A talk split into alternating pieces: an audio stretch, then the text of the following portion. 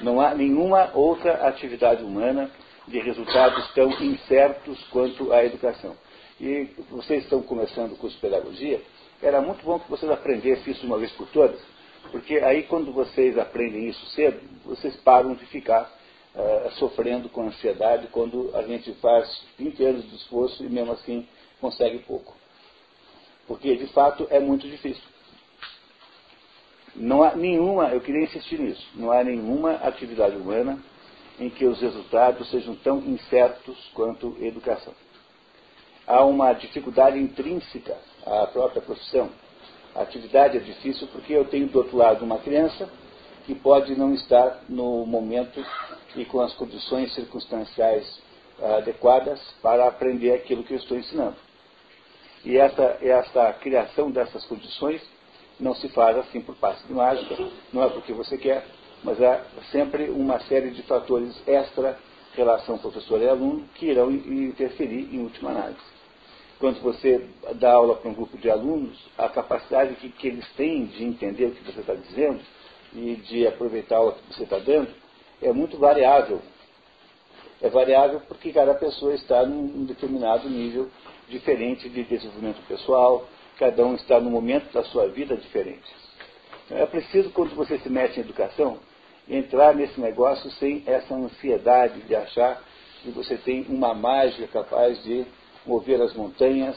E mover as montanhas aqui significa produzir efeitos espetaculares, de transformar todo mundo em gente sabida, porque isso não dá para fazer. Essa, me parece, é uma das maiores argumentações contra a própria ideia sacrossanta de, de que o ensino deveria ser universal e obrigatório. A ideia do ensino universal e obrigatório é apenas uma fantasia que nós fazemos sobre esse assunto. A gente finge que isso é possível. E aí, para poder fazer de conta razoavelmente de que estamos fazendo isso certo, o que, a gente faz? A gente faz aí uma espécie de ensino mais ou menos fingido. O, o professor Ivan Illich, padre Ivan Illich, que é um dos educadores mais influentes do século XX, nós vamos ter no próximo encontro aqui, no dia 16, se não me engano, de, de, de agosto, né, nós vamos ter aqui, ou não, não é 16 de agosto, eu não lembro mais. Uma das cidades sem escolas é. seria, seria no dia 4 de setembro, né? Não, não, mas trocando. Vai ser 7 de agosto. 7 de agosto. Então, no dia 7 de agosto, nós vamos ter aqui um livro do padre, um, vamos ver aqui partes do padre, um, trechos de um, da obra do padre Ivan Illich, que diz o seguinte, que isso que a gente chama, que a gente acha que é educação, é apenas um negócio chamado ensino. E que esse negócio chamado ensino não é uma maneira de educar as pessoas, mas é apenas uma maneira de você distribuir as pessoas economicamente na sociedade. Quer dizer, você pega e, e, e bota todo mundo com um diplominha na mão, e porque essas pessoas têm um diplominha na mão, então agora elas podem entrar nesse naquele concurso, elas podem concorrer a essa aquela posição é, aquele emprego, enfim, aquelas coisas que vocês sabem como, como são. Portanto, o que parece ter acontecido ao longo desses muitos anos é uma enorme falsificação do verdadeiro conceito de educação. Como nós temos que redescobrir o que é verdadeiramente educação, e essa é a, a única coisa que nós fazemos aqui de verdade, é fazer essa, esse grupo aqui de sábado, do Paideia, é uma espécie de grupo de exploração, é um grupo de excursão, é um grupo exploratório, vai buscar as origens do negócio chamado educação, nas diversas fontes onde, onde possa estar lá né, alguma indicação importante, alguma, alguma, algum, alguma é, indicação do que nós perdemos. Quer dizer, se nós perdemos o, o, o pé e não temos mais ideia do que é isso, vamos nas fontes buscar isso. Por isso que durante esses esse dois primeiros anos, que não esse que nós estamos agora, nós pegamos o livro do Werner Jäger, chamado Paideia, que é um livro de 1.300 páginas, escolhemos trechos, né, e esses trechos foram lidos aqui e foram comentados aqui durante, em sessões de quatro horas como a de hoje. E esses, nesses trechos, então, o Werner Jäger nos conta como é que os gregos lidavam com o assunto chamado educação. Quer dizer, o que é que tem de educacional em Homero, o que é que tem de educacional no teatro, no teatro grego, o que é que tem de educacional em Platão, o que é que tem de educacional na poesia de Píndaro e assim por diante. Fizemos então esses dois anos de recuperação lá no, no, no, no, no texto do Werner Jäger, ou seja, no texto sobre a Grécia, do que é, que é como é que os gregos achavam, o que eles achavam que era a educação. E no terceiro ano, que, que é esse que nós estamos vivendo agora, nós mudamos um pouquinho a estratégia do nosso, do nosso, nós mudamos a estratégia do nosso curso, e desde o começo do ano que a gente está lendo aqui textos escolhidos. Então já tem dez textos esse ano escolhidos, já foram três, não, foram, hoje é o quinto, hoje é o quinto texto desse ano, fizemos um primeiro, um texto que eu mesmo escrevi sobre a educação na Idade Média, chamada Trivium, né, sobre o Trivium, que era a educação na Idade Média. Aí nós fizemos um segundo grupo, que se chama Sobre o Ensino, um texto de São Tomás de Aquino. São Tomás é um filósofo cristão da, da Idade Média, do ano 1200 mais ou menos. E aí pegamos São Tomás, e São Tomás nos ensinou então, discutiu conosco se é possível ou não é, haver ensino. Quer dizer, quando alguém ensina alguém, quem que está ensinando de verdade?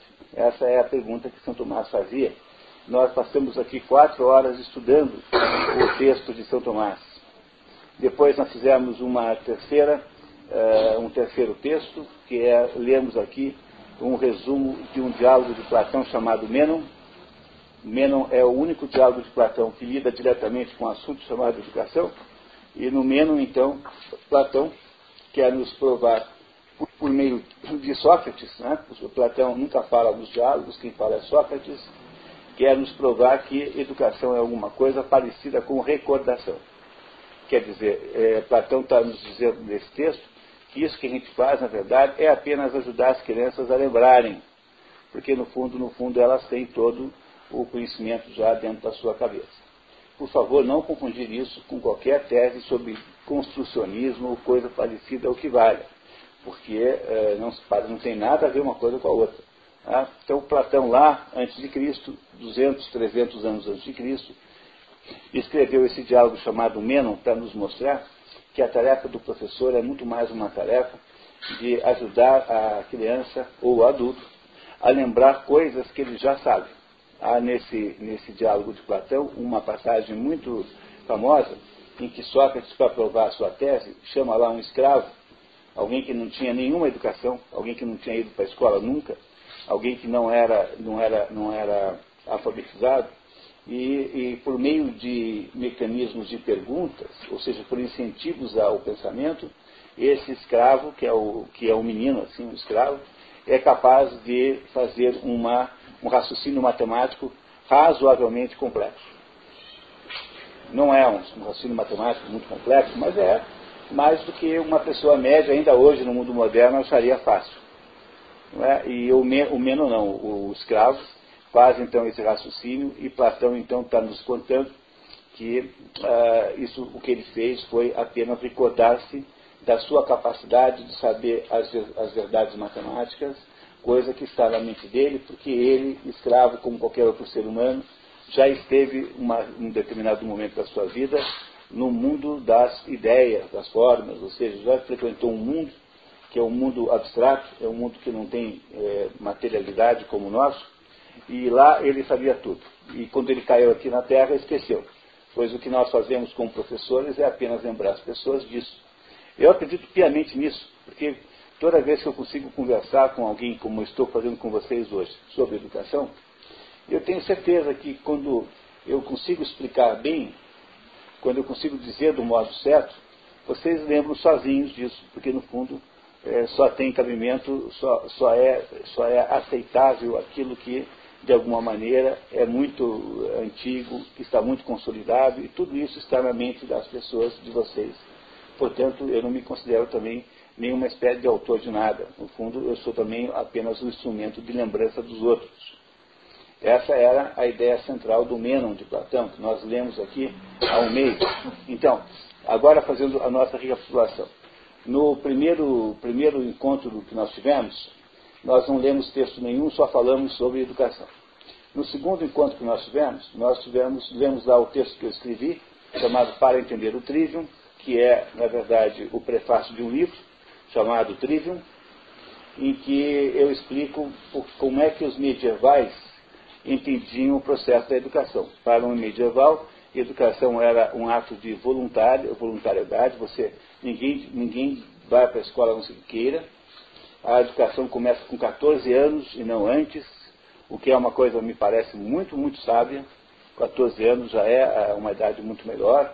E a educação restringe-se a sete grandes artes liberais, ao trivium e ao quadrivium. O trivium é composto da gramática, da retórica e da lógica. E o quadrivium é composto da aritmética, eh, da geometria, da música e da, e da astro, astronomia.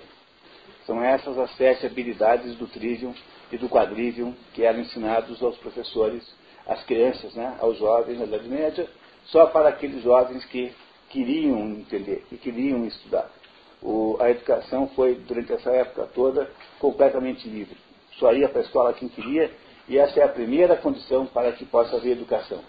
A liberdade de ir e apresentar-se como candidato a entender e estudar é a maior de todas as liberdades. Né? Portanto, essa liberdade é a pré-condição para que haja aproveitamento na escola. Qual é a primeira condição para a criança aprender? Ela querer aprender. Porque se as crianças não querem aprender, faça, faça o que você quiser, será muito difícil de conseguir que elas possam aproveitar a escola.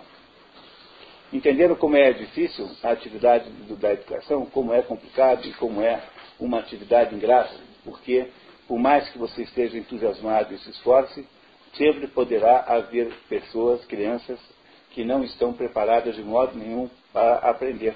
Pessoas essas que estarão sempre ali, né, é, meio que forçadas e obrigadas e que não têm condição, portanto, de receber aquilo que você entrega generosamente a elas. Na, no terceiro encontro, nós vemos então o texto sobre o ensino do Tomás de Aquino. Foi um grande filósofo, um filósofo maravilhoso, extraordinário, que nos diz que, seja o que for que nós ensinemos às crianças ou às pessoas, quem está ensinando, na verdade, é Deus. É como se houvesse dentro da criança uma espécie de pré-programação que Deus pôs e que permite que ela, de fato, aprenda. Nós não ensinamos nada, nós apenas apresentamos, ajudamos a que a criança descubra aquilo que Deus já disse a ela, no fundo, a ideia de São Tomás e a ideia de Platão são muito parecidas. Não é o modelo, o conceito do Menon do Platão, que eu já expliquei para vocês. Também é esse de que nós já estivemos em algum momento em outro lugar do, do mundo, em algum lugar que não é o mundo físico, como nós conhecemos, e nesse lugar aí, que chama-se mundo das formas, nós entramos em contato com todas as coisas que já existem na sua maneira perfeita. E depois a gente vem para aqui, para esse mundo aqui, a nossa alma tem asas, um belo dia a nossa alma perde as asas e nós caímos sobre a terra. Caímos dentro de um corpo. É? E ao cairmos dentro desse corpo humano, nós então esquecemos aquilo que nós vimos lá. E a nossa vida inteira é um processo de tentar recordar aquilo que nós já sabíamos.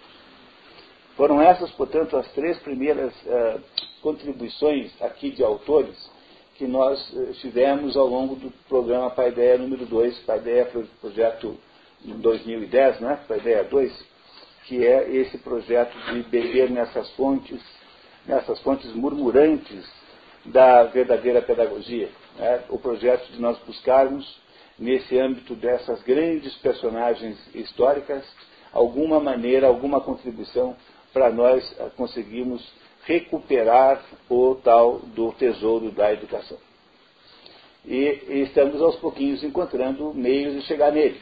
Só que demora porque há muito tempo que nós perdemos o mapa e ainda temos que retirar da nossa alma todas aquelas caligens, todas aquelas coisas penduradas que estão nos impedindo de entender o problema na sua é, dimensão maior.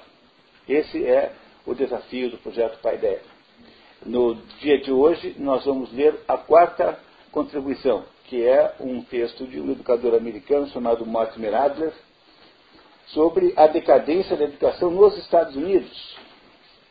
E é, vocês me diriam, mas os Estados Unidos não é o Brasil? Bom, mas isso é verdade, claro.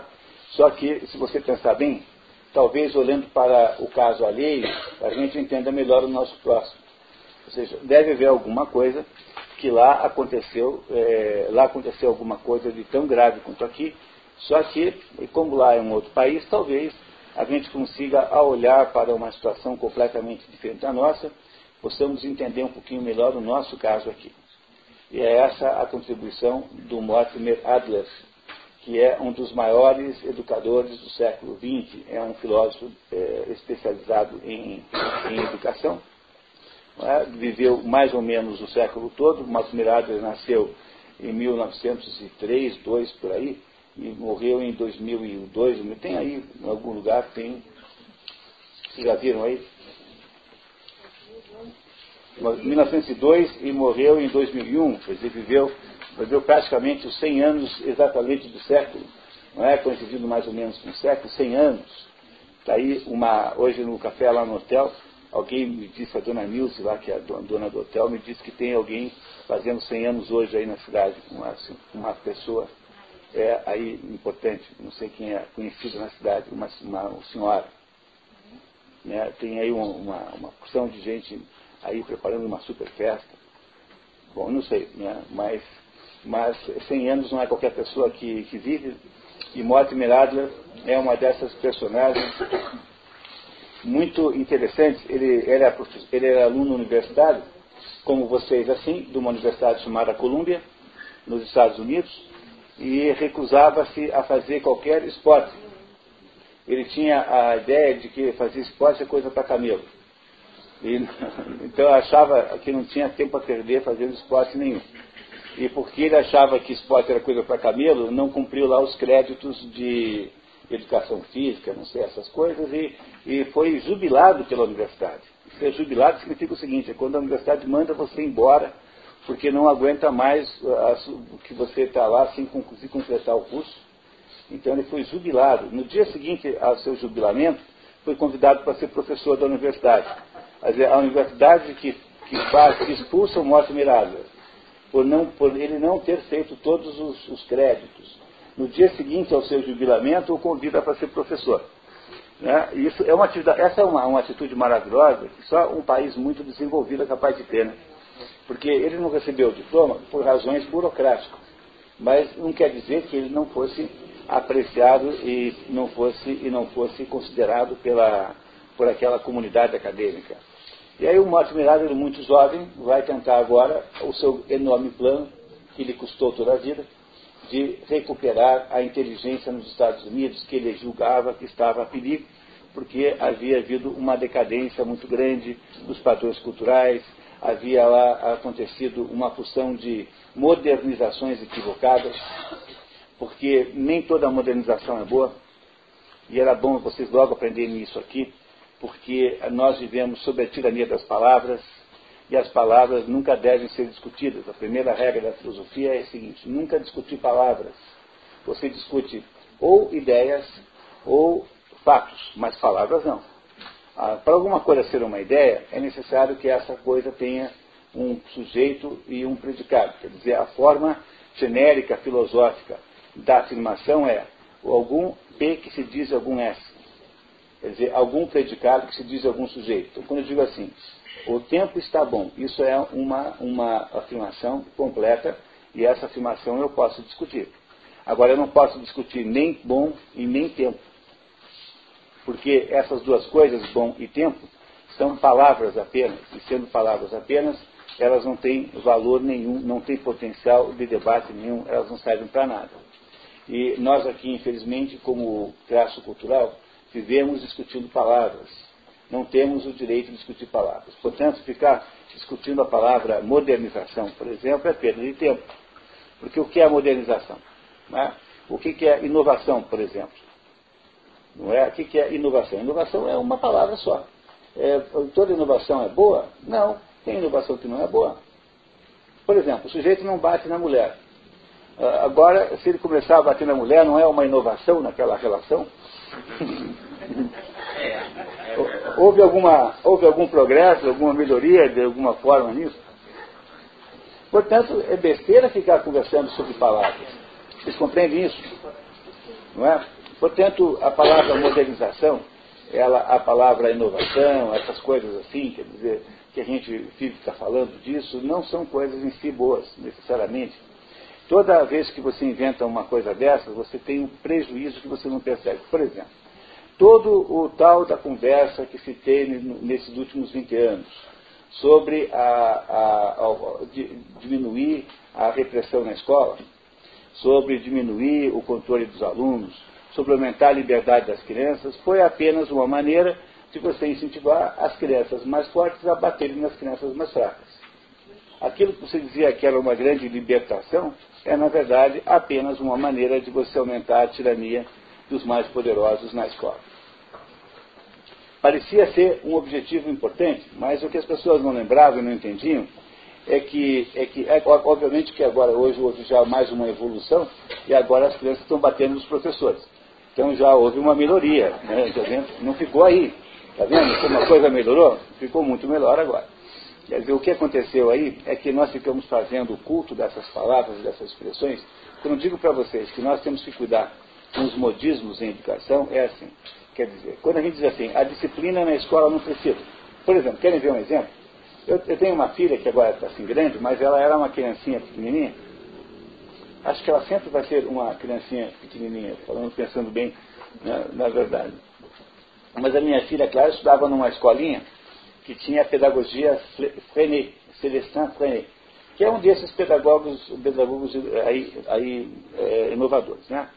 Bom, e aí então nós descobrimos né, que, a, que nessa escola, na, na, na, classe da minha filha, que tinha assim, 4, 5 anos, tinha lá um menino, um, um molequezinho de 4, 5 anos, que ficava deitado no chão, embaixo da professora, para ver a calcinha da professora. E que a escola recusava-se a, a, a, impedir, alegando que aquilo era um ato de liberdade e de deixar a criança à vontade. E que não tinha que imprimir aquilo. Bom, o resultado é o seguinte: no final deste mesmo ano, a escola organizou lá aquela festa de final de ano, que toda escola tem, então que cada turma vai lá e faz um teatrinho, né? faz lá uma vocês sabiam, você sabe o que eu estou falando, né? Todo ano tem lá no final do ano uma apresentação. E aí a, a, começa sempre com os menores, porque os menores têm que ir para casa, né? né? Os menores não aguentam. Então vieram aqueles bem pequenininhos, e aí o, na hora que estava vendo aquele teatrinho dos bem pequenininhos, o, o, os que estavam um pouquinho mais acima, quer dizer, a próxima turma, se encarregou de escangalhar completamente a apresentação dos pequenininhos, correndo no meio do palco, né, tirando o chapéu do outro.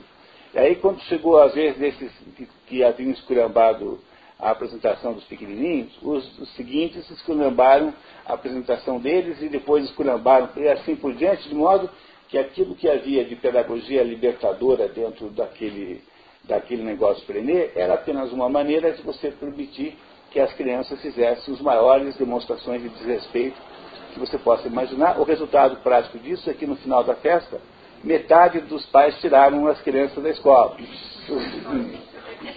Basicamente, todo mundo se, se, se foi na segunda-feira lá e cancelou a matrícula dos seus filhos. Tamanha era a bagunça e a desorganização e a indisciplina que aquilo gerou. Quer dizer, você, você vai lá, pretende, você pretende estabelecer um regime de liberdade.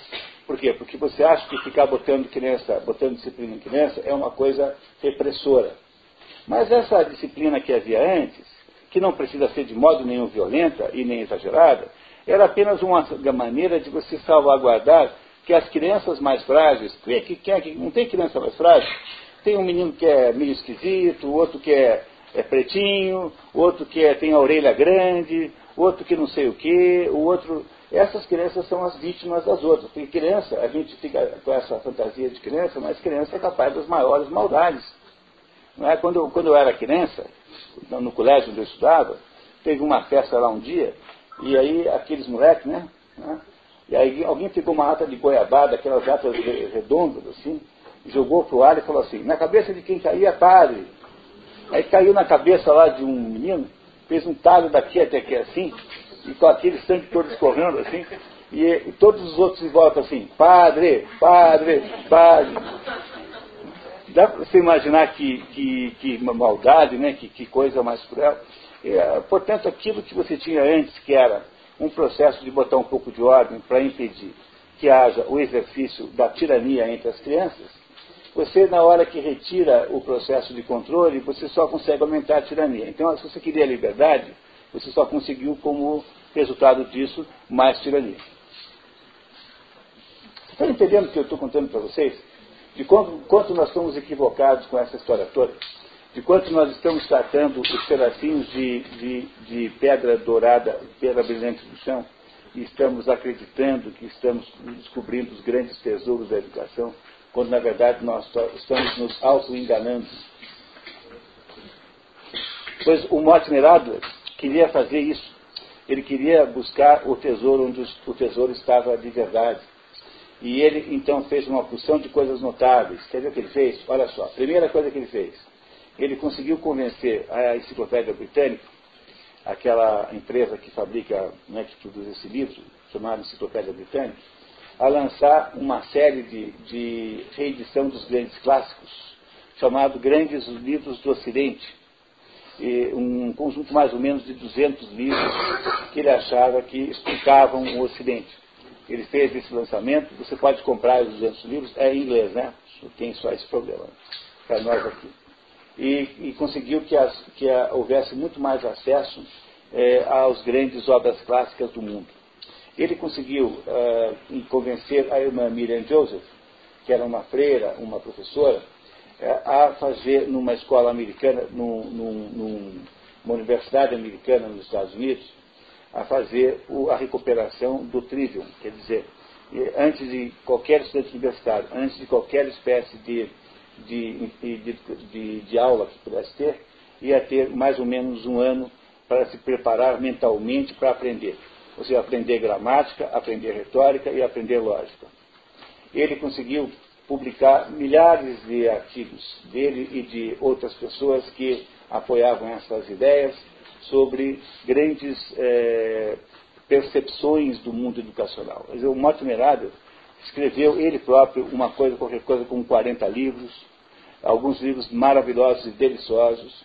Entre eles há um livro chamado Como Ler Livros, que foi reeditado no Brasil agora, aliás, com meu prefácio, e que está agora já disponível à venda aí no comércio livreiro. Quem não, quem não tiver, é, quem que não puder comprar o livro, na, no site da editora É Realizações, que é a editora que editou o livro, tem lá uma palestra que eu fiz de uma hora e meia no dia do lançamento em São Paulo, sobre o livro, explicando o que é aprender a ler, o que é, na, na verdade, ler. E essa é a história de Mortimer Adler, um homem que passou a vida inteira lutando para que a educação americana não caísse abismo abaixo, que não fosse, portanto, é, perdida. E Mortimer Adler escreveu, entre uns, os inúmeros artigos que ele escreveu, a esse artigo que escreveu hoje, que nós, que nós estamos, vamos ler hoje, que se chama né, a, des, a deterioração da, é, da escola, né, da educação da educação americana. E esse artigo mostra, nesse artigo vai nos fazer considerações muito interessantes sobre o que é que teria acontecido lá de, de, de digamos assim, de decadência. E talvez a gente aprenda algumas coisas sobre a nossa situação também aqui, ao ler uh, o exemplo de um outro país que, embora tenha os mesmos problemas que nós, tem mais anticorpos, né? Eles têm mais, têm mais cultura do que nós temos. Lá as coisas também vão mal, mas elas vão mal é, com um pouquinho mais de, de, de nível. O nível baixo lá é um pouquinho mais alto do que o nosso nível baixo aqui. Felizmente estamos aqui numa situação pior, que eu precisava que vocês soubessem, é, sem nenhuma dúvida. Será que eu, podemos começar a ler? Ou você tem alguma dúvida até agora? Perguntas? Considerações? Pode. A, primeira, a única regra que tem o curso é não é, é proibido não entender. Né? Você, até para poder discordar, tem que entender. Portanto, não é preciso concordar com nada, porque afinal somos todos grandes, né? Mas é preciso vocês é, é, entenderem o que eu estou dizendo. E não tem nenhum problema, pode perguntar quantas vezes vocês quiserem, não há pergunta proibida. Sejam, vamos lá, pode perguntar, sejam homens. Vamos lá? Então, Eu vou precisar de uma ajuda agora, eu precisaria de uma pessoa que fosse minha, minha ajudante aqui, que lesse comigo. Quem é que gostaria de ser a leitora oficial da nossa manhã de hoje? Cláudia, por favor. Então, vem para cá. A Cláudia, que está aqui, é, é, uma pessoa muito importante em Paranavaí. Ela é, ela é líder de um grupo de produtores de, de laranja que fez uma grande dissidência à, à, à cooperativa e que acabou montando, então, uma das melhores operações de produção de laranja do Brasil, aqui de Paranavaí. São um exemplo extraordinário, tudo, tudo obra dessa moça que está aqui. Né? E, ela, e ela é interessadíssima em assuntos educacionais e passa a vida dela estudando assuntos de educação, estudando de cultura, além de cuidar dos laranjais paranavaenses que tem. Não é isso? Então, Cláudia, bem-vindo, obrigado, tá?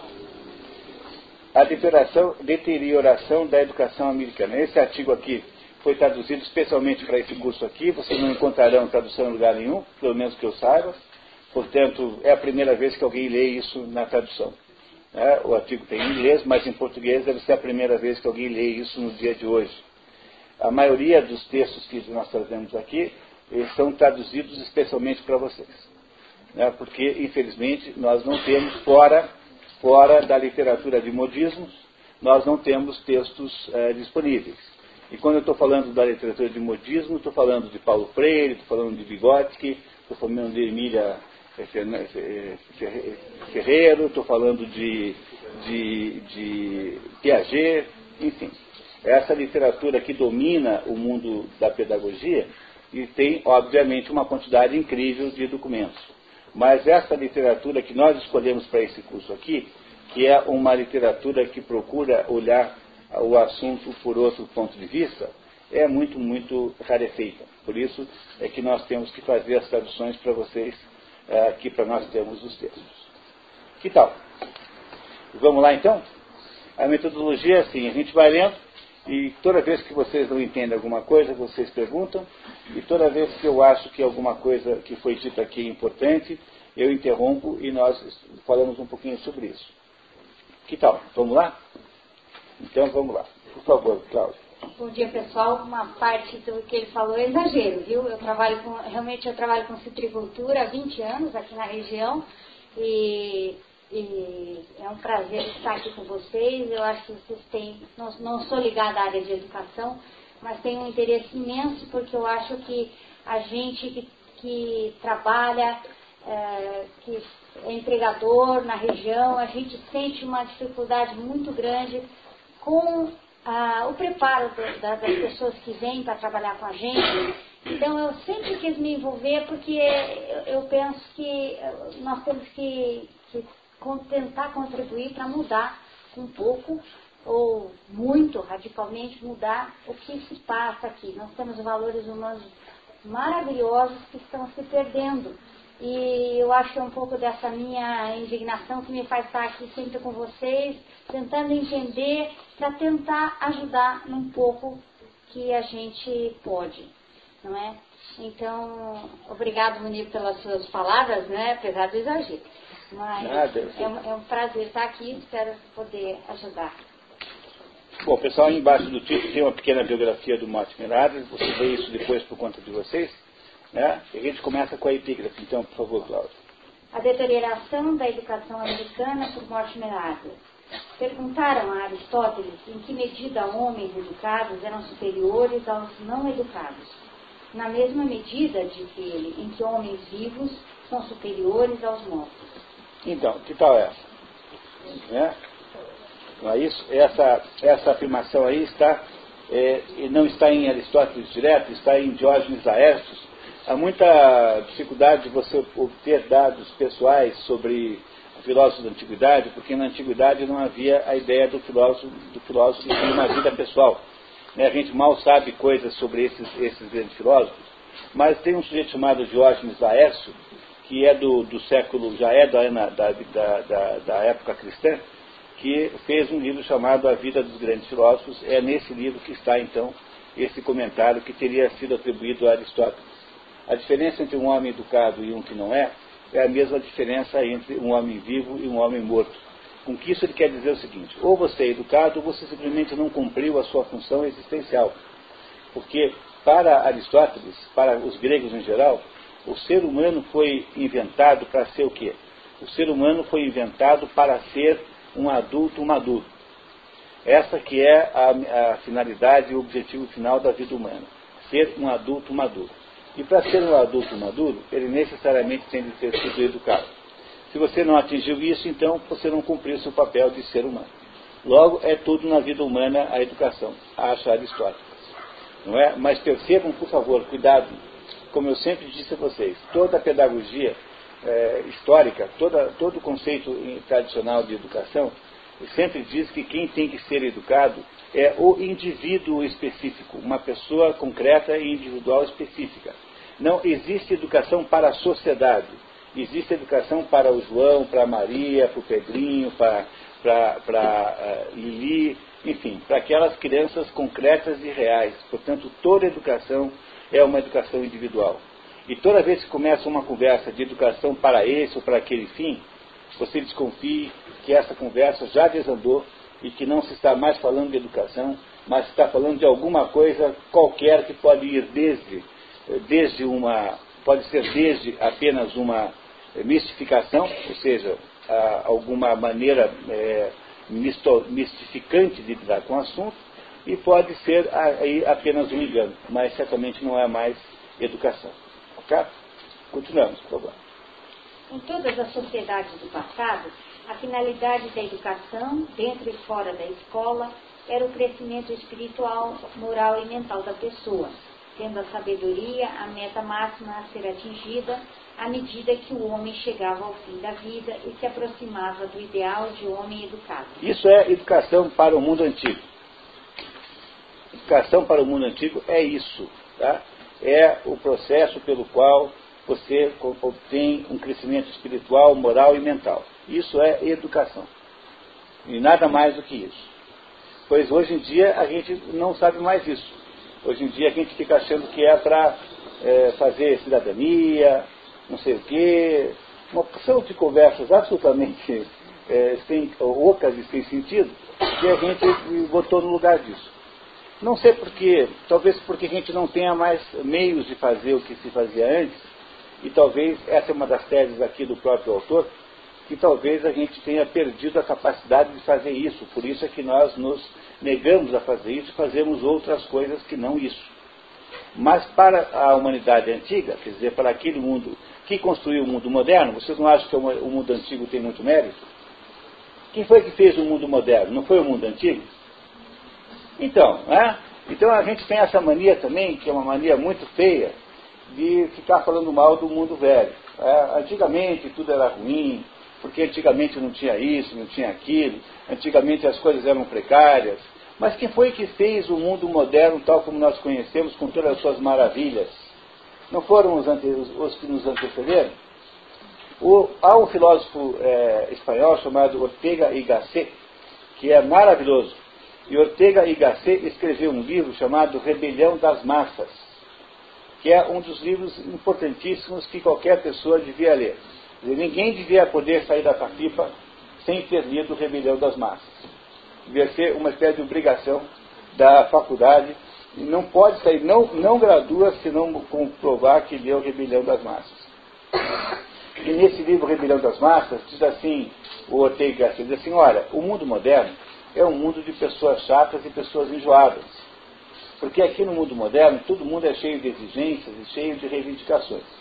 Mas nenhuma das pessoas que fica aí reclamando não é, do mundo moderno, que fica reclamando que quer mais isso, que quer mais aquilo, que está infeliz com isso, que está infeliz com aquilo, nenhuma dessas pessoas seria capaz de fazer o esforço que permitiu que essas facilidades modernas acontecessem. Ou seja, a geração que nós, a nossa geração, é a geração mais mal acostumada que possa existir. Criança mimada, diz o Ortega que nós somos. Nós somos todas crianças mimadas porque nós somos cheios de exigência no mundo de facilidades incríveis e temos milhões de exigências, mas nenhuma dessas crianças mimadas conseguiria, por, sua própria, por seu próprio mérito, produzir um mundo é, que é tão bom ao ponto de elas ficarem reclamando mais, pedindo mais.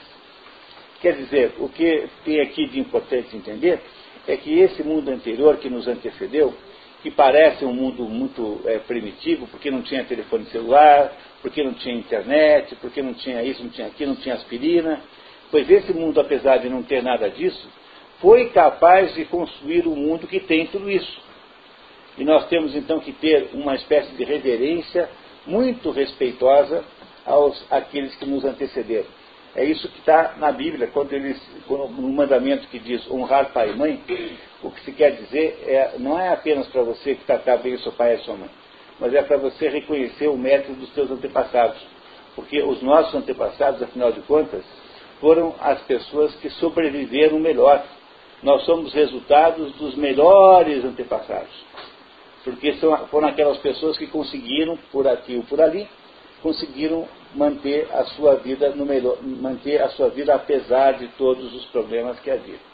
E qualquer análise fria que você faça, honesta, você vai descobrir que sua mãe e seu pai tiveram uma vida muito mais difícil que você. A não ser um outro caso muito raro, é, o, o, seu avô e a sua avó, então, imagine como foi difícil a vida do seu avô e sua avó. Nós temos todo dia de manhã agradecer aos nossos antepassados por terem existido, mesmo quando a gente acha que os nossos antepassados não foram bons conosco o suficiente. Mesmo quando a gente tem restrições com relação ao nosso pai e nossa mãe, mesmo quando a gente acha que a sua mãe e o seu pai não foram suficientemente bons, mesmo assim, é preciso agradecer pra, porque eles tenham existido. Sempre, sempre, sempre. Agradecer sempre. Esse é o sentido de honrar pai e mãe, e esse é o sentido que Mortimer Adler está nos contando aqui, nos dizendo que antigamente havia um conceito sobre educação, conceito esse, antigo, de antigamente, que foi o conceito que permitiu que esse mundo moderno pudesse ser, ter o brilhantismo e ter o sucesso que tem. E, portanto, se a gente quer recuperar a educação, temos que recuperar o conceito dessa própria educação. E, e ele começa, então, o artigo aqui reclamando que antigamente achava-se isso, no entanto, isso mudou e hoje tem-se um outra, uma outra abordagem, como se qualquer modificação, qualquer evolução, qualquer, qualquer inovação fosse boa em si própria, o que não é de modo nenhum. É? Continuamos, por favor, Cláudio. Como não era na escola que essa meta seria atingida, entendia-se que a educação adulta, no decorrer da vida, era obrigação moral a que todo homem virtuoso com o tempo disponível se lançava como dever pessoal. Portanto, no mundo antigo, a educação não era um problema da escola. A escola era apenas uma etapa do processo. A educação era uma coisa que ia pela vida fora, a vida inteira, e não apenas eh, na escola. Mas não era somente um dever para com a sociedade e para consigo mesmo. Aprender no decorrer da vida era também um ingrediente essencial na busca pela felicidade e a satisfação do desejo humano mais profundo, o desejo de saber. Corrência imediata das mudanças quantitativas provocadas pela Revolução Democrática e pela Revolução Industrial, a educação americana, tanto na teoria quanto na prática, entrou em declínio nos seguintes pontos. Primeiro, os currículos das escolas primárias e secundárias e até mesmo dos ditos cursos universitários de artes liberais, nota, o currículo de artes liberais é composto de conhecimentos gerais destinados a desenvolver o pensamento racional do aluno e sua capacidade intelectual.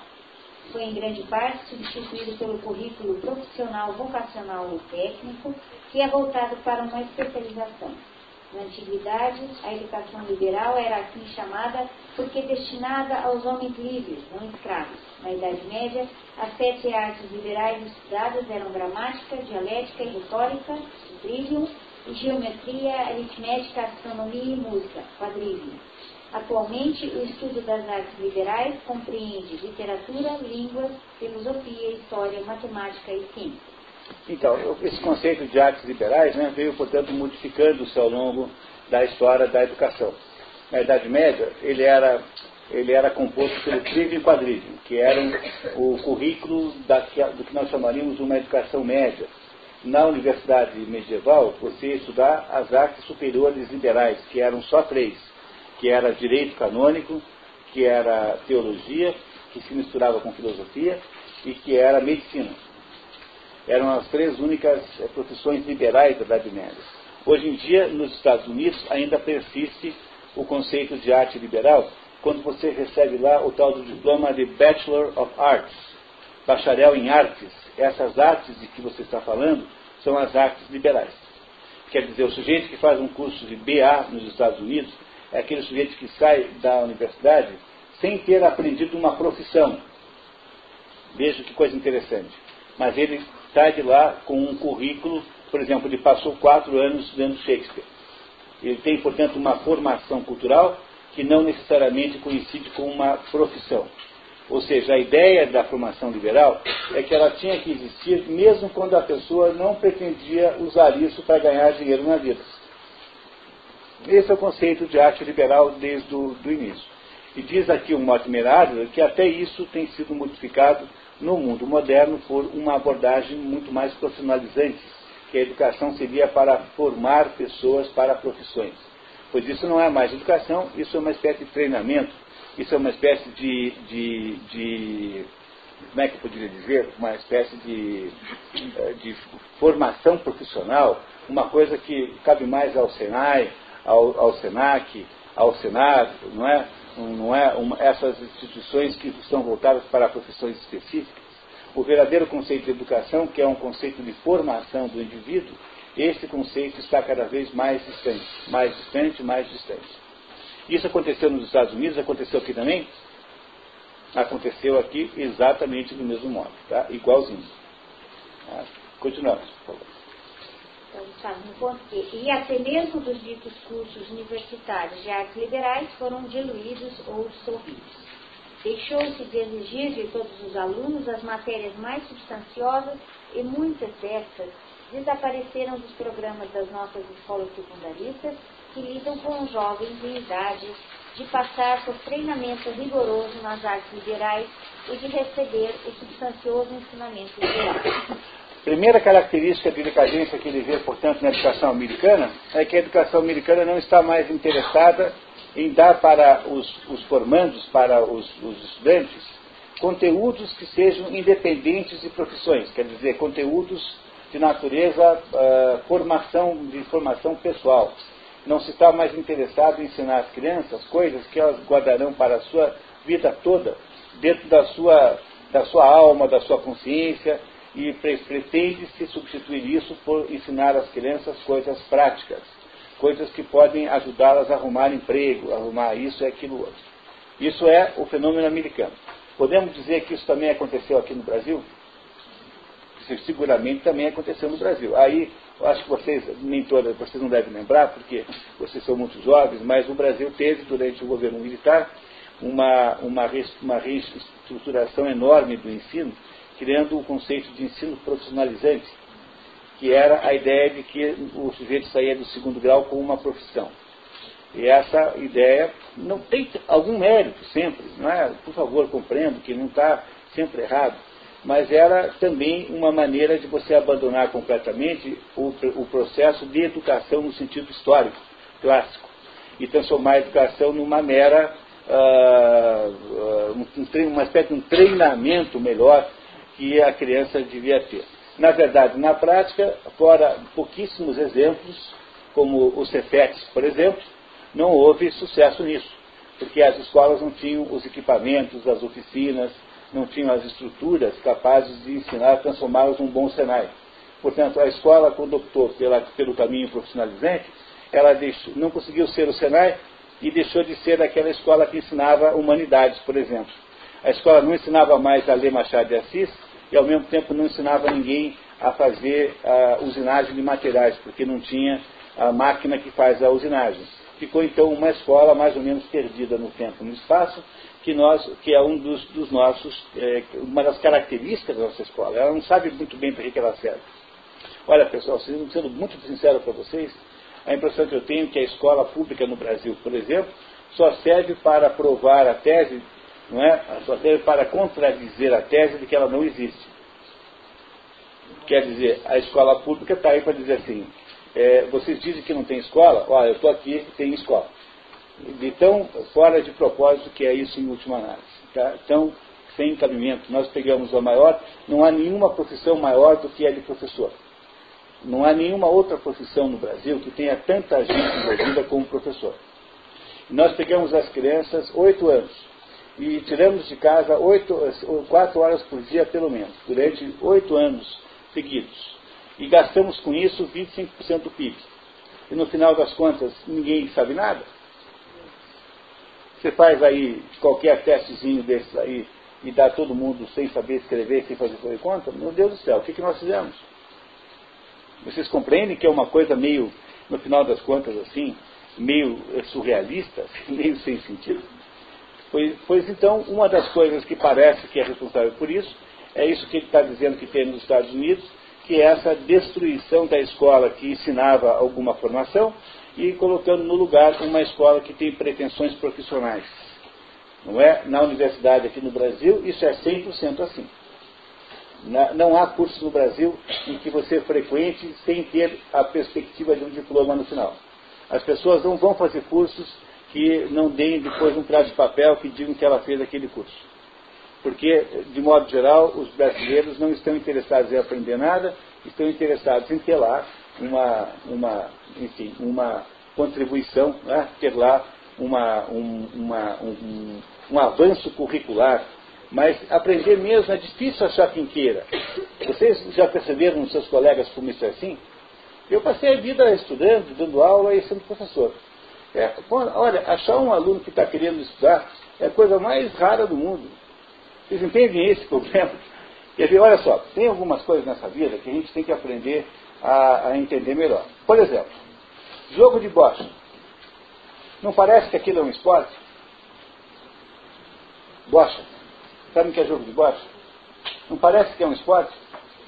Mas não é. Aquilo é só um pretexto para os velhinhos ficarem brigando. Entendeu? Porque como é que você vai poder brigar se não tem um pretexto para brigar? Então o jogo de bocha parece que é um esporte, mas no fundo não é.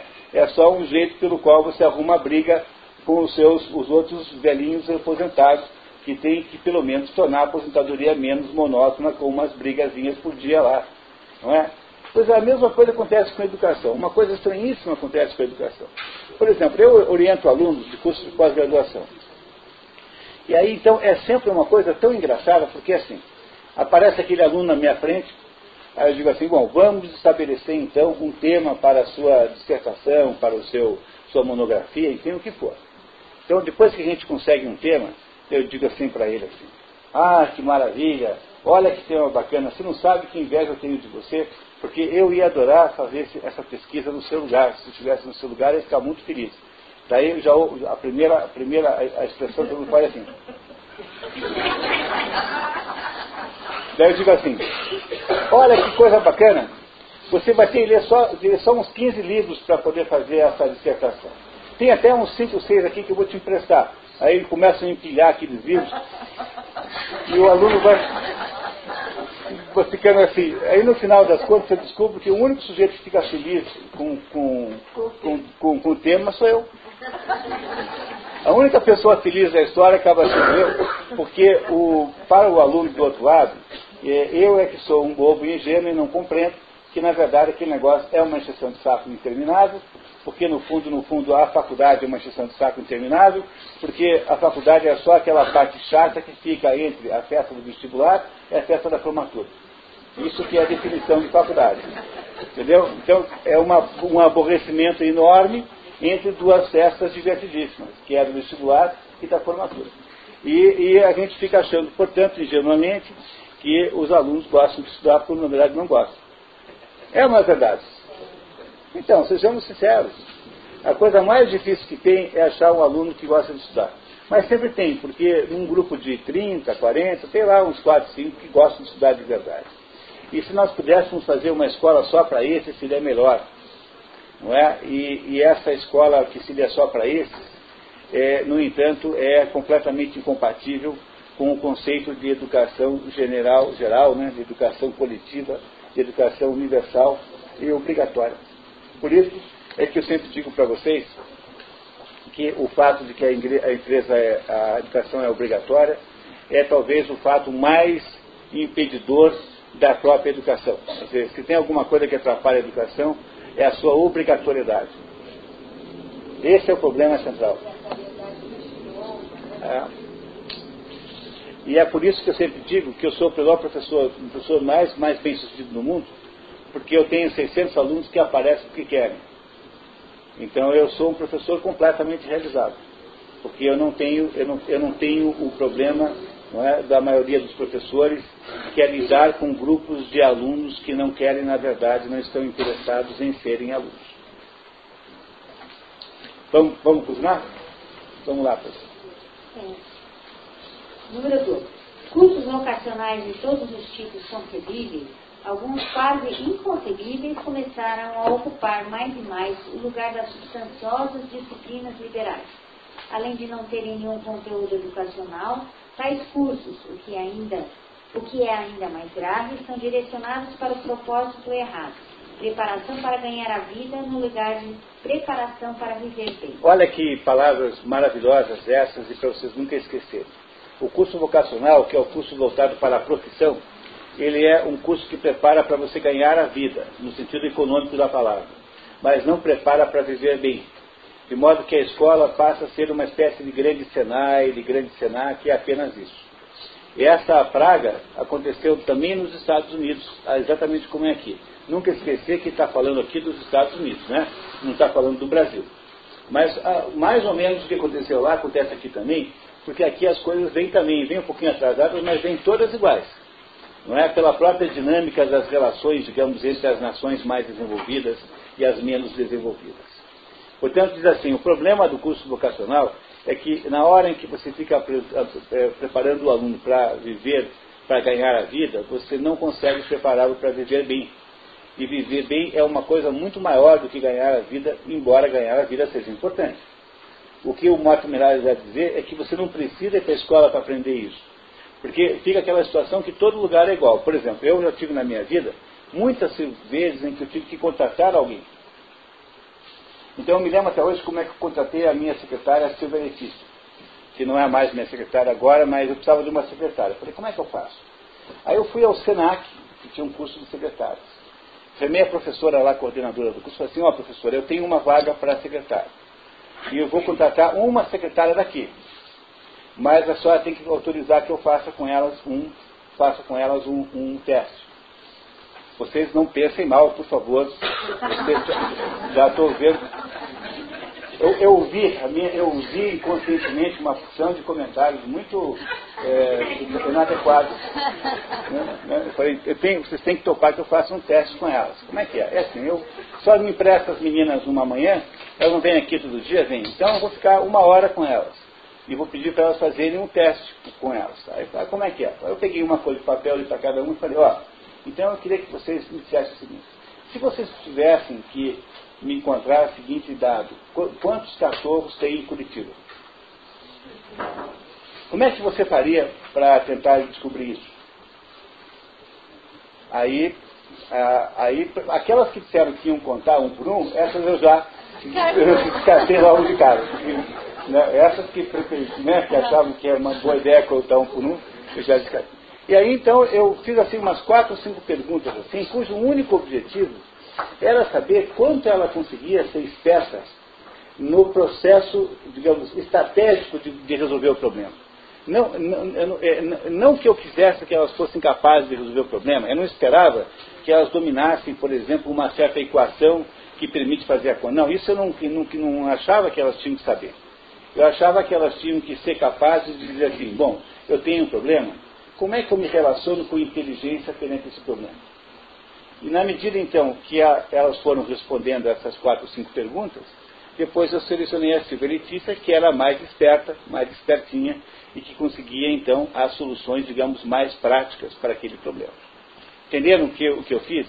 Quer dizer, eu não estava preocupado, na verdade, em saber quanto elas sabiam. Se elas sabiam é, lidar com Word, se elas sabiam lidar com o computador, porque eu achava, no fundo, que essas coisas todas depois o, o trabalho mesmo ensina que não tem que fazer isso, você não precisa fazer isso. Eu precisava, na verdade, saber quem é que tinha a alma, o espírito da secretária inteligente. Porque isso eu não consigo botar dentro de ninguém, entendeu? Eu não consigo botar isso na pessoa. Agora, ensinar a usar o Word, ensinar a falar inglês, tudo isso qualquer pessoa aprende. Então eu tinha muito, há muito tempo que eu não tenho mais o fetiche da, do currículo daquele, da pessoa. Vocês compreendem que não interessa quanto a pessoa aprendeu de coisas, informações, mas pra, às vezes precisa para o trabalho concreto do dia a dia apenas uma atitude inteligente perante as coisas. Isso é já uma maravilha. Se você consegue alguém assim, você está aí abençoado porque você conseguiu alguém que está preparado para ser uma pessoa que te ajude. E é isso que ele vai dizer daqui a pouquinho, que não é a escola quem vai ensinar a vida profissional. Portanto, imaginar que a escola e a profissão sejam a mesma coisa é muito ingenuidade, é muita infantilidade nossa. Não é a escola que ensina. Logo, o curso vocacional não é a solução para o nosso problema. Tá? Vamos ouvir mais um Mortimer Vamos lá. Número 3. Em vez de proporcionar a todos os alunos de nossas escolas e universidades a mesma preparação universal e geral para a vida de aprendizado e ócio, nota 4. A palavra ócio, leisure, tempo livre, não é usada por Mortimer Adler no sentido de tempo para a inação, mas sim de quietação e de tempo a ser utilizado na busca da sabedoria. Que atualmente todos têm oportunidade de desfrutar na vida adulta, nossas escolas introduziram cursos cada vez mais diferenciados e especializados, supostamente visando as diferenças individuais dos alunos e com a intenção de prepará-los não para o modo de vida disponível para todos os homens livres, mas para as diferentes ocupações a que possam se dedicar. Então, é, quer dizer, isso que se chama de formação não é você formar ninguém para ser uma pessoa livre, uma pessoa com autonomia na existência, mas para alguém que tem que pensar como engenheiro, alguém que tem que pensar como advogado, pensar como metalúrgico, como torneiro mecânico, etc. Logo, nós acabamos formatando toda a escola a partir das profissões que as pessoas acabam aprendendo ao indo para a escola. E isso é um dos males, na opinião do Mortimer Adler, da educação americana e, por que não dizer, da nossa também. Hoje em dia, nem tanto, porque não tem mais ensino profissionalizante no Brasil sistemático, né? não há mais isso. Mas mesmo assim foi o caso, há muito pouco tempo atrás foi o caso. Em vez de deixar tal estudo especializado, nos casos em que é necessário, para depois do término do aprendizado liberal básico, especializações pré-profissionais e outros tipos de especializações técnicas foram introduzidas no ensino médio e na universidade. Nada disso deveria acontecer antes do bacharelado. Nota 5. Trata-se aqui do BA, Bachelor of Arts, formação universitária fundamental, sem conotações profissionais dentro do espírito das artes liberais. É o que diz a alemã Miriam Joseph Nenhuma pessoa devia aprender uma única explicação sobre técnica, não deve aprender na Universidade de Geologia nada sobre pedras, não deve aprender na Faculdade de, de Engenharia nada sobre eh, muros, não deve aprender nada na Faculdade de Biologia sobre células, antes de entender como funciona o conhecimento humano, como é que se aprende, o que é conhecimento, o que é saber, tudo isso devia ser produzido antes e não, e não depois. Portanto, isso Lá eles jogaram fora e nós também jogamos fora aqui. Número 4. E o mais grave é que as crianças, logo cedo, são divididas em carneiros e cabras. As cabras são aquelas avaliadas pelos educadores como inadequadas para uma educação verdadeiramente liberal e são encaminhadas a programas não liberais, triviais ou puramente vocacionais. Nota 6. Na Alemanha, esta seleção é feita no ensino fundamental por critérios ditos científicos.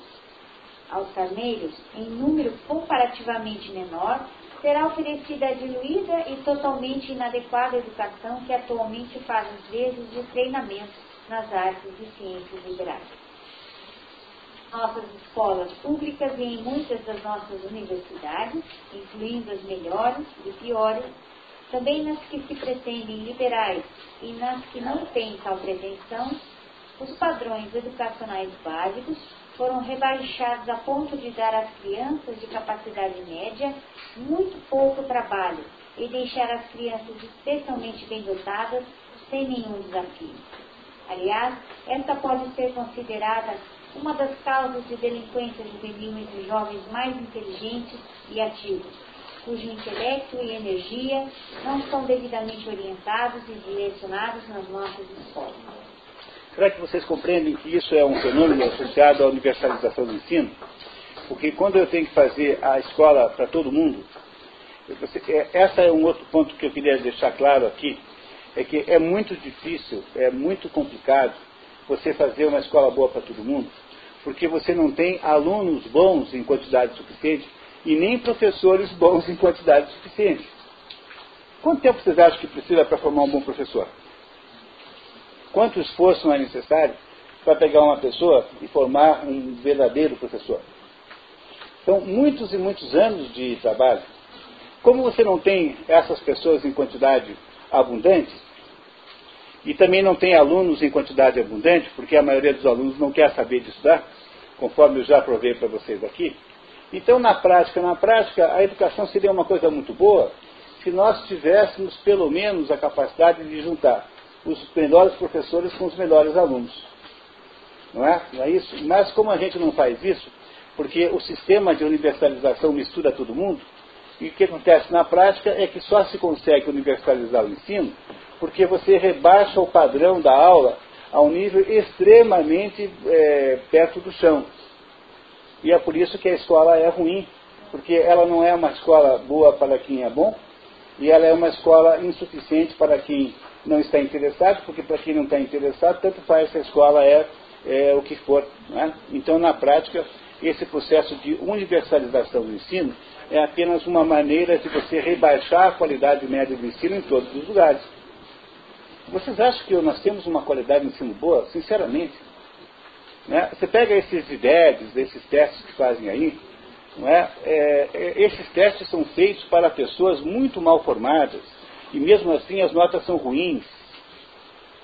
Né? Você tem, você tem uma, uma enorme incapacidade de ensinar nesse atual sistema que nós temos aqui. E isso não é só aqui, também é nos Estados Unidos, basta você ver aqui o, o, esse, esse, esta, esse depoimento do Mortimer e isso tudo está associado de alguma maneira a essa massificação de ensino. Pense no Brasil, então, que é um país que tem 180 milhões de pessoas. Quer ver? Quando o Brasil ganhou a Copa de 70, vocês não lembram, né? Mas tinha uma musiquinha que tocava no rádio que dizia assim, 90 milhões em ação. Não é? Quer dizer, o Brasil tinha 90 milhões de, de habitantes em 70. 90 milhões, certo? Vamos fazer uma conta comigo agora? 90 milhões. Bom, o Brasil tem quanto hoje?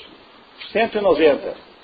Quer dizer, de lá para cá, de 70 para cá, é, nós tivemos um aumento de população de 100 milhões de pessoas. Certo? Mas não é que nasceram 100 milhões de pessoas, nasceram mais, porque muitas pessoas morreram, daquelas 90 que existiam antes, de modo que nasceram aí umas 130, 140 milhões de pessoas. Não é? Ora, se essas 140 milhões de pessoas nasceram entre 70 e 2010, ou seja, nasceram nesses 40 anos, qual é a idade média que elas têm? 20 anos. 20 anos. Não é 20 anos? Mas não é bem 20 anos. Sabe por que não é bem 20 anos? Porque a curva populacional não ficou estável nesse tempo todo. Quer dizer, nasceu gente mais antes do que agora. Né? A curva veio caindo. De modo que tem mais gente que nasceu perto de 70 do que gente que nasceu perto de 2010. De modo que a idade média é um pouquinho mais alta do que 20. 20 e poucos anos. Então, será que vocês eh, conseguem entender que o Brasil é uma sociedade que tem 100 milhões de pessoas, ou 140 milhões de pessoas com 20 e poucos anos de idade, gente que precisa de emprego, de começar a vida profissional, e, e se você não tiver esses diplomas todos aí, você não consegue ir para você não consegue para lugar nenhum. Então é preciso criar uma espécie de sistema massificador de dar diploma para todo mundo, porque senão as pessoas não têm chance na vida. Porque a, a moça de recursos humanos da empresa, que está propondo lá, tem uma empresa que tem lá 20 vagas. O que, que ela faz quando ela vai botar no jornal o que ela quer da pessoa que está lá procurando aquele emprego? Ela vai botar assim, segundo grau completo, né? Agora chama ensino médio, né? Ensino médio completo. Ora, o sujeito que quer aquele emprego de, de, de faxineiro, Ele não está querendo fazer oito anos de estudo para ter um emprego de faxineiro. Ele quer o um emprego de faxineiro agora. Entendendo? Mas a moça de recursos humanos da empresa, ela bota lá que tem que ter o segundo grau completo, embora não precise na prática, porque ela não quer lidar com uma fila de 350 mil pessoas que vão aparecer para as 20 vagas. Como é que ela faz para selecionar tanta gente assim? Então ela tem que diminuir a quantidade de candidatos. Como é que ela faz isso? Estabelecendo obstáculos. Na medida em que a população cresceu tanto quanto cresceu, foi preciso transformar, criar obstáculos para selecionar as pessoas, para que as pessoas não fossem todas juntas nos mesmos lugares procurar emprego.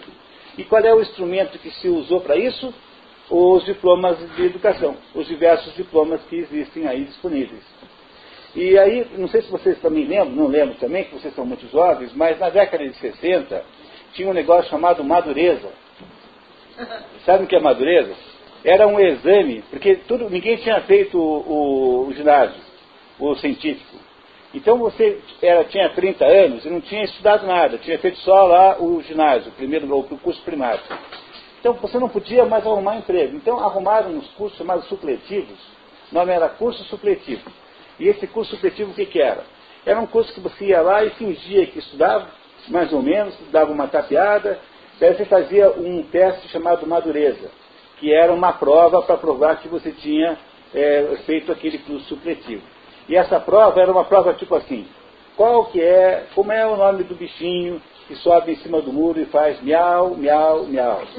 Resposta A, peixe. Resposta B, cobra. Resposta C, é, formiga. Resposta D, é, gato. Aí você preenchia aquilo e passava o exame de madureza. Entenderam o que, que aconteceu? Isso foi na década de 60, 60. Daí na década de 70, eles fizeram a mesma coisa para quem não sabia nada, chamava-se Mobral. O mesmo sistema chamava-se Mobral. Mobral era um curso que todo mundo que não sabia nada fazia, e todo mundo dava aula nisso, foi uma coisa muito gerou assim um sentido muito grande no Brasil de, de obrigação cívica.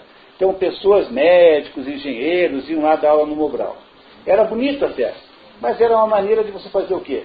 De você fazer um curso mais ou menos para tirar todo mundo do analfabetismo. E agora, na década de, de 10, agora no início do, do, do, do século XXI, nós fazemos a mesma coisa com o ensino universitário. Esse monte de curso que tem aí. Ah, você veja. Bom, eu, é, bom, cerveja eu nem sei o que é.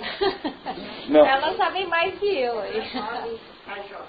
Os jovens e adultos passaram da fase, né? Ah, bom, mas isso já é uma recuperação da ideia do, do supletivo, né? Agora, quando você pega, por exemplo, curso universitário, tem milhares de cursos universitários hoje por aí. E tem uns assim que você não tem que ir à aula. Você simplesmente fica em casa vendo um negócio na televisão, não é? E você responde uma prova lá no final do, do dois, de dois bimestres. É claro que todo mundo tapeia esse negócio, na prática todo mundo passa sem, sem estudar. E o que, que, que, é esse negócio? É nada mais nada menos do que o supletivo do curso universitário. Vocês estão entendendo o que eu estou contando para vocês? Que coisa terrível que é isso?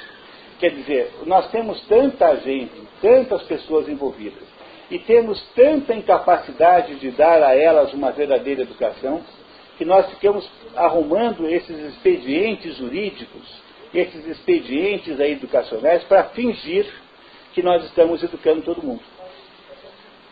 Daqui a pouquinho não tem mais ninguém no Brasil que não tenha curso universitário. Porque todo mundo pode fazer um curso desses aí de 150 reais por mês, em que você fica lá em casa fingindo que está estudando administração, fingindo que está estudando pedagogia, fingindo que está estudando não sei o quê é uma espécie de grande supletivo da universidade, isso que estão fazendo hoje. Não é? E uma vez me perguntaram assim, num, eu tinha um programa de televisão, me perguntaram assim, você não está preocupado com isso? Falei assim, com o quê? Olha, veja só, outro dia descobriram que um analfabeto conseguiu entrar na universidade. Um sujeito que não sabia ler e escrever, fez lá vestibular, fez aquelas cruzinhas todas, se é que fez prova, acho que não, né? Se inscreveu lá e entrou numa universidade, não sei aonde, entrou analfabeto na universidade. Eu falei assim, olha, eu não tenho a menor preocupação com isso. Porque eu tenho muito mais preocupação com os analfabetos que saem da universidade, não com os que entram. Porque os que entram é um ou outro que consegue fazer isso. problema é toda aquela gente que sai da universidade analfabeta, porque na verdade eles estão só fingindo que estão que, que estudaram e os professores fingiram que ensinaram. E essa é uma espécie de tragédia brasileira, pessoal. Porque, porque era melhor a gente não fazer nada disso, era melhor deixar as pessoas em paz, sabe?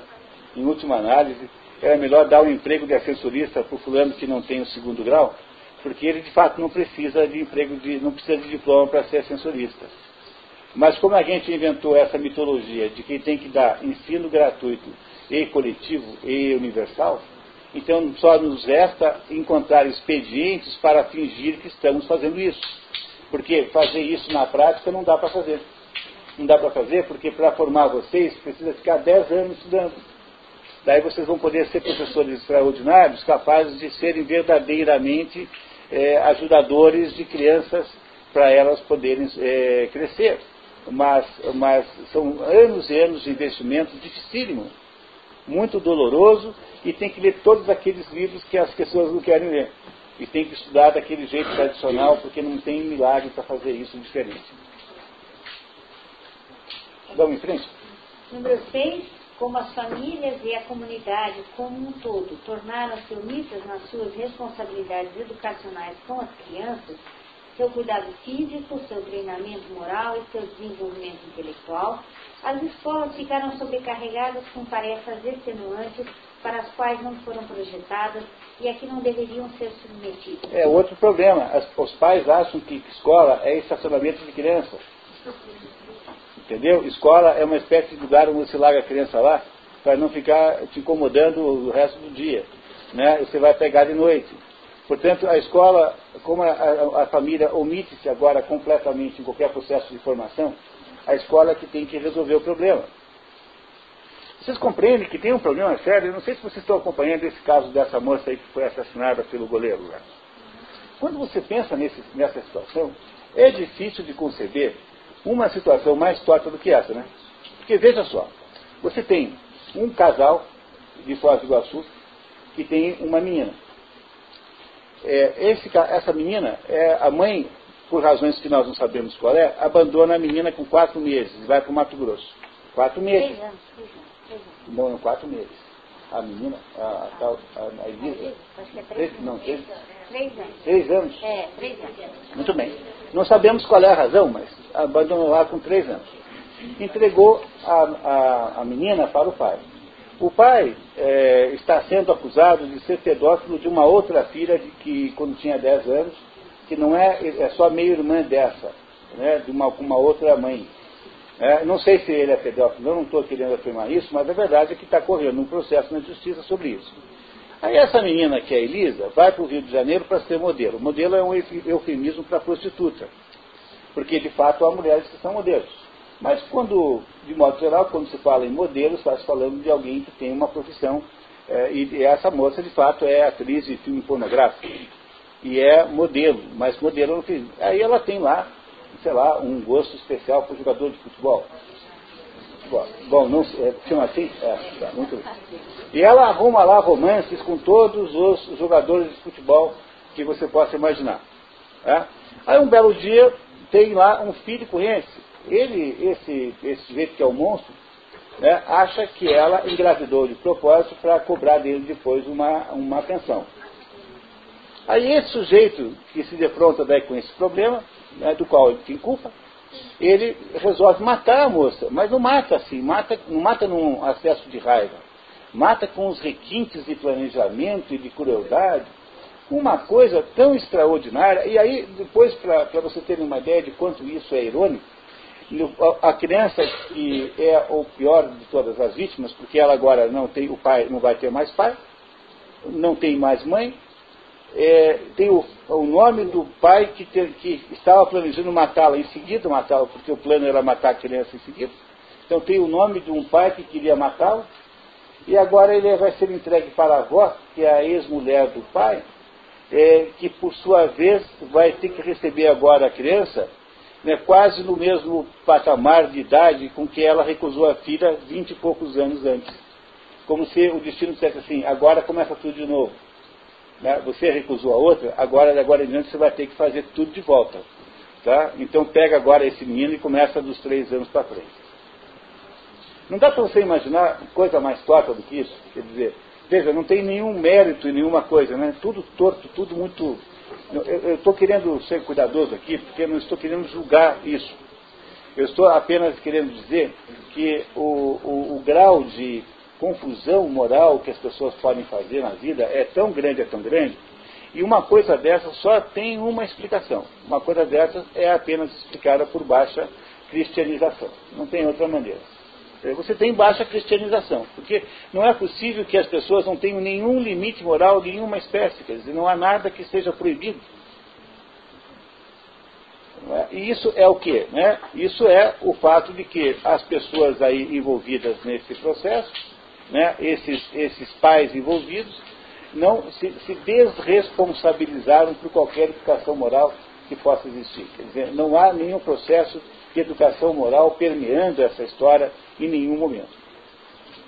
Não parece uma coisa terrível? Esse exemplo não parece muito explicativo dos tempos que nós estamos vivendo? E olha, garanto para você, todo mundo foi para a escola. Entendeu? Todos esses envolvidos aí foram para a escola. Né? Desde o monstro do goleiro até o monstro do pai, até a monstra da mãe, todo mundo para a escola. Não tem ninguém nessa história aí que não tenha passado pela escola. Portanto, seguramente faltou alguma coisa que não é a escola que produz, mas é que a família, que é em outras, outras, outras maneiras de falar, é algum processo aí de, de, de validade moral, né? Perdemos completamente a noção, qualquer que seja, de valor moral. Qualquer que seja. Na comunidade infratora, as escolas estão cada vez mais sobrecarregadas com preocupações sobre a saúde física e mental das crianças, suas oportunidades recreativas, seu futuro ocupacional, sua formação moral. Todas estas coisas ocupam a escola e desviam sua atenção do assunto ao qual deveria estar devotada. Número 7. Mas ainda os pais, em vez de encorajarem as escolas a passar deveres de casa e cuidarem para que os alunos os façam com afinco, frequentemente são contrários a tal metodologia, porque não querem mais ter o trabalho de ajudar os filhos no processo de aprendizado. E eu acho que isso é uma coisa que a gente não se dá conta, né? mas também aconteceu já.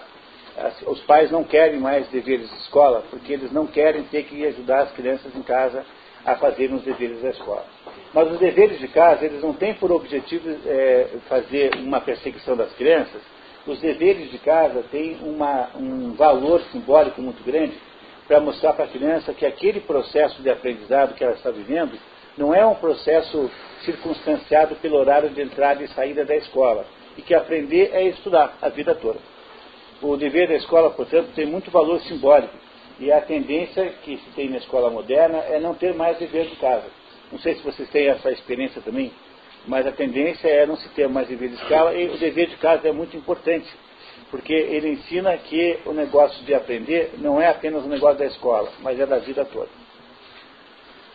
Além, claro, de ter os, os, os, os devidos valores de natureza educacional, porque às vezes é preciso mesmo que a criança faça duas, três regras de três em casa para consolidar o que aprendeu durante a aula no dia.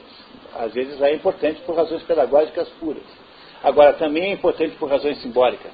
O dever de casa tem essa, portanto, essa importância que os pais não dão mais, não atribuem mais a ele essa importância. Como a população adulta dos Estados Unidos encara cada vez mais seu tempo livre como oportunidade de diversão e não de quietação, ela tende a preferir o trabalho escolar mais como diversão do que como trabalho intelectual. É, há uma diferença muito grande entre você ter uma visão de tempo livre para diversão e outra para quietação. O que, que é diversão? Diversão é assim, já que eu tenho tempo livre, eu vou ao cinema. Já que eu tenho tempo livre, eu vou jogar futebol. Já que eu tenho tempo livre, eu vou ficar meia hora no mestre conversando com as minhas amigas na internet. Não é? Muito bem. E as outras, há outras pessoas que acham que tempo livre é quietação. Quer dizer, já que eu tenho tempo livre, agora eu posso ficar quietinho no meu canto, pensando na minha vida, eu posso fazer uma reflexão sobre um assunto importante na minha existência, eu posso fazer então uma autoanálise sobre a minha existência, e é isso que permite que o tempo livre seja um tempo extraordinariamente é, é, é, útil. Não é? Olha só, uma vez eu, um amigo meu me, me pediu para dar um curso sobre administração de tempo. Aí eu falei, olha, eu você me desculpe, mas eu não sei isso. Não está na minha esfera de, de conhecimentos, eu não sei dar aula disso. Daí ele fez uma. Ele fez mim, ah não, mas se você não, não vier dar o curso de tempo para mim, eu nunca mais falo com você. Então, tendo em vista essa horrível ameaça, né, então eu resolvi dar o, curso de tempo. Falei, tá bom, eu dou um curso de tempo, mas só com uma condição. Assim, qual que é? Que o curso dure só meia hora. Não, não, mas são, são quatro horas. Falei, mas, eu, mas o meu curso sobre administração de tempo começa já administrando o tempo. Porque, entendeu? Porque, entendeu? Né? Aí ele conseguiu lá um outro jeito para dar o curso de três horas e meia e me deu aquela meia hora. Aí, né, já começou a dar certo, né, o negócio. Aí eu, eu peguei, o, tinha assim uns alunos, né? Aí eu trouxe uma ampulheta, sabe o que é uma ampulheta? Eu peguei uma ampulheta, mostrei e falei assim, o que, é isso aqui? Aí todo mundo olhou para aquela ampulheta e falou assim, ah, isso aí é uma máquina de calcular o tempo. Quer dizer, aquela areia dura uma quantidade fixa de minutos para escorrer, de modo que se eu observo o escorrimento, eu sei que passou uma hora, por exemplo. Não é? Eu falei assim, puxa, mas como é que vocês conseguem viver achando uma coisa dessa? Porque é muito surpreendente o que vocês estão me dizendo. Não é? Quer dizer, então, é o seguinte, que a ampulheta mede o tempo? É, a ampulheta mede o tempo. Mas já pensaram que coisa horrível? você querendo dormir de noite, você tendo que dormir depois de ter trabalhado o dia inteirinho, enquanto você está lá tentando dormir, a, a, a areiazinha da sua vida está lá assim, ó. Não é insuportável a sensação de que o tempo vai indo embora, sem que você possa fazer nada a respeito disso? A sensação do, do tempo como perda, como passagem, é uma sensação horrível, é uma coisa insuportável quase psicologicamente a sensação de que por mais que você esteja fazendo tudo certo, a sua vida escoa na direção do mar, da morte, né? Quer dizer, que vai embora sem que você possa fazer nada para impedir isso. Aí eu falei assim, bom pessoal, isso não é o tempo. Então parem com isso, isso não é tempo. Tempo é uma outra coisa. Aí eu tinha passado no supermercado e comprei um saco de tâmaras. Aí eu peguei e dei uma tâmara para cada pessoa. Falei assim, olha, tá vendo isso aqui? que, que é isso aqui? São tâmaras. Né? Pois é, pois o tempo é a mesma coisa. O tempo é um saco de tâmaras. Porque cada minuto que você tem na sua vida, cada hora da sua vida, cada dia, cada ano, é alguma coisa que você recebeu como um presente para você saborear. Logo, quando você tem duas horas de tempo livre, são duas horas nas quais você pode ler um livro, nas quais você pode escrever cinco páginas, nas quais você pode refletir sobre a sua vida, nas quais você pode fazer alguma coisa completamente diferente que você nunca fez, nas quais você pode ligar para uma pessoa que você faz muitos anos que não, com quem você não fala. Se você não encarar o tempo como sendo um processo de produzir oportunidades para a sua existência, como se fosse uma espécie de presente que Deus te deu, cada minuto da sua vida é um presente que você recebeu. Aproveite isso ao máximo, delicie-se com aquele minuto né, lamba os dedos de satisfação comendo aquela tâmara. E nunca veja o tempo como uma coisa que se escoa e que passa pelo vão dos seus dedos, sem que você possa fazer qualquer coisa a respeito. Essa é a sensação pior que pode existir na vida.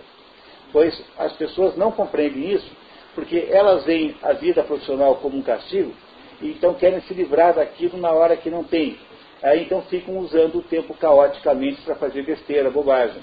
Quando na verdade tempo para quietação é aquele tempo que permite que você possa olhar para a sua própria vida e compreender você mesmo.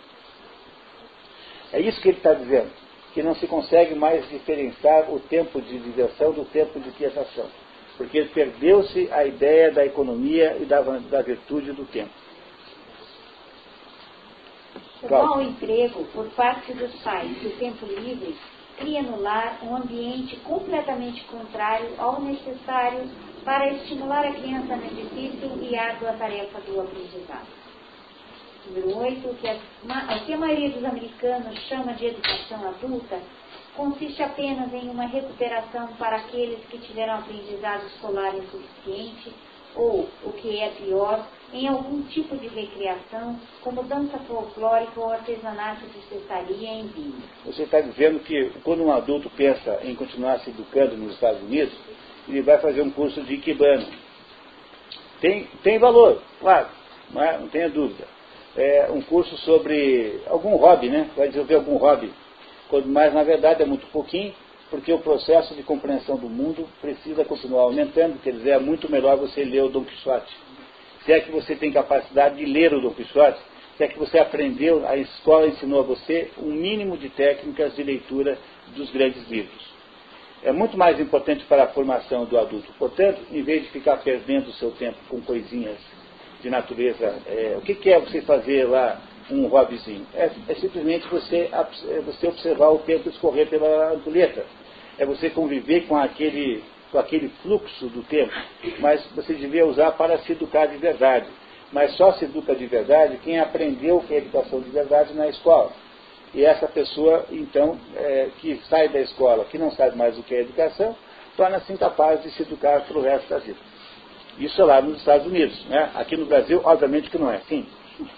Né? Aqui nós temos que admitir que tudo é muito diferente. Né? É isso. Vamos terminar isso. Devido à falta de compreensão quase universal do real significado da educação adulta, como a continuação absolutamente necessária do aprendizado liberal nos anos que sucedem a escola, os pais e educadores americanos interpretam erroneamente o período escolar como se fosse toda ou, ou até mesmo a principal parte da educação, quando na verdade o período escolar, na melhor das hipóteses, corresponde ao começo de uma vida de aprendizado. Santas palavras, santas palavras. Se vocês colocarem na cabeça de vocês que os alunos estão lá na, sua, na mão de vocês, para que vocês possam aprender, para que vocês possam ensiná-los a aprender, vocês diminuirão rapidamente a, ansiedade que advém do fato de que os resultados reais da educação são ruins. Porque você pode daí concluir assim, bom, com esse menino aqui eu não consegui sucesso em quatro anos, mas talvez eu consiga daqui a 15 anos. Porque, de alguma maneira, eu botei dentro desse menino algumas sementes que talvez não, não floresçam, que não vicergem com a rapidez que eu gostaria, mas que estão ali e que talvez um belo dia esse é o menino que vai chegar para mim e vai dizer assim, professor, professora, queria dizer o seguinte, eu não fui um bom aluno, mas 15 anos depois que eu saí da escola, eu entendi o que a senhora tinha me dito. Essas pessoas, então, um belo dia, são capazes de recuperar, são capazes de aproveitar aquilo que você ensinou. Contanto que você tenha capacidade de compreender que aquele processo chamado educação é para a vida toda e não para aqueles meros quatro anos. Mas quando você tem essa fascinação geral pelos diplomas, o sujeito acha daí ingenuamente que pelo fato de pegar um pedaço de papel, já é um gênio, já é um sábio, não tem nunca mais na vida que fazer nada, e aí então ele não sabe de fato o que é educação. Ah, é esse o problema, né? tanto o conteúdo quanto o método da escola básica ficaram, ficam seriamente prejudicados, quanto erroneamente se vê a escola como fonte completa é quando, né? Desculpe, é tem um erro aqui, né? Quando? Prejudicados quando erroneamente se vê a escola como fonte completa de educação e de domínio das coisas fundamentais que devem ser aprendidas. Pronto, a escola, portanto, é apenas uma etapa e não é de modo nenhum a, a, a educação em si própria. Se a gente entende isso, a nossa vida de professor é melhor, porque a nossa ansiedade diminui.